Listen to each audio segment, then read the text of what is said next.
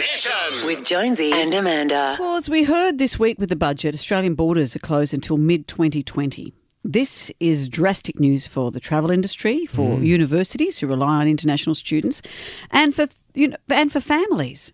30% of Australians are first generation immigrants, many with parents overseas.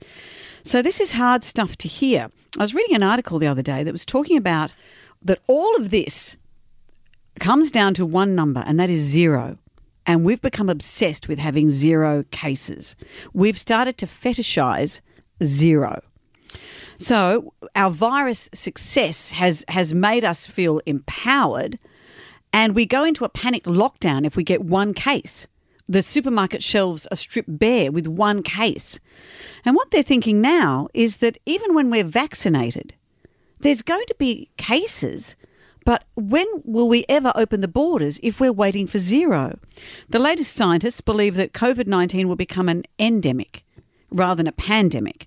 It won't be eradicated. It will mm-hmm. continue to circulate, but vaccines will have a double effect. They infections will drop, but the people that do get it will have less severe reactions to it.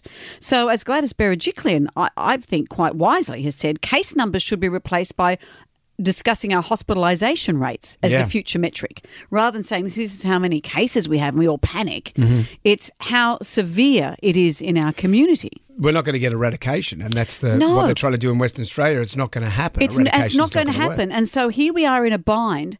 we why would we travel when we're fearful of losing our zero status? So even when we're vaccinated, people aren't going to think to go because, wow, what if we're not zero? The future world will rely, Mm-hmm. there will be cases, but they won't be deadly. But as Australians, that's what we like. We like that. We we like as much as we're easygoing and she'll be right. We like kind of obeying the rules and showing the world how we do it. That's and that's right. What's, and But that's what's when will our become borders then ever open? And will we all panic that the borders are all going to close if we get one case, that we all Mm. go into lockdown? We fetishize the zero. It's it's quite satisfying to say fetishize. It's a good word, Once isn't it? you get to say it, it's like efficacy. Remember when you first had to say efficacy? I like that word too. Efficacy. fetishize, efficacy. I heard a word last night. Actually, Harley and I debated how to pronounce it. I heard them say, meaning it's the uh, a, a task worthy of Hercules. They say it's a Herculean task.